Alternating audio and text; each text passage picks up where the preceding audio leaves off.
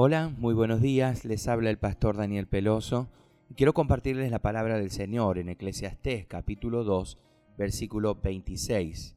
Porque al hombre que le agrada, Dios le da sabiduría, ciencia y gozo. El rey Salomón no solo fue el hombre más sabio que jamás ha existido, sino que además fue bendecido con una riqueza inimaginable y con el privilegio de construir el templo de Dios. Por eso, podemos esperar que conociera el contentamiento profundo.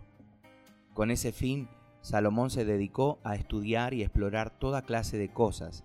Eclesiastés nos dice que se entregó a los placeres del mundo, incursionando en las actividades que reconoció como una locura, para ver si había algo de valor en ellas. Pero la satisfacción que Salomón buscaba lo esquivaba y llegó a la conclusión de que la complacencia para consigo mismo carecía de valor.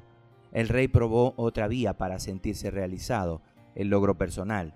Llevó a cabo grandes proyectos como la construcción de casas para sí mismo, la mejora del medio ambiente con jardines y parques y la implementación de un proyecto de irrigación a gran escala.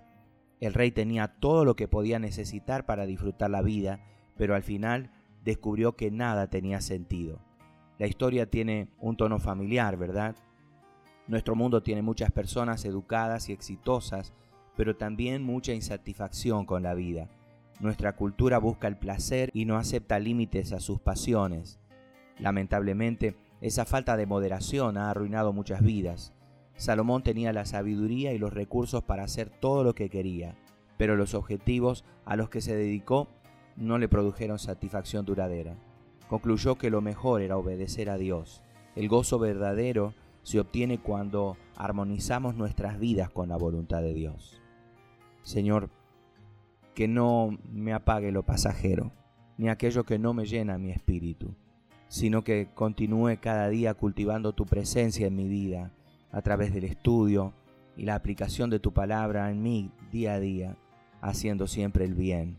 En el nombre de Jesús. Amén Amén y amén.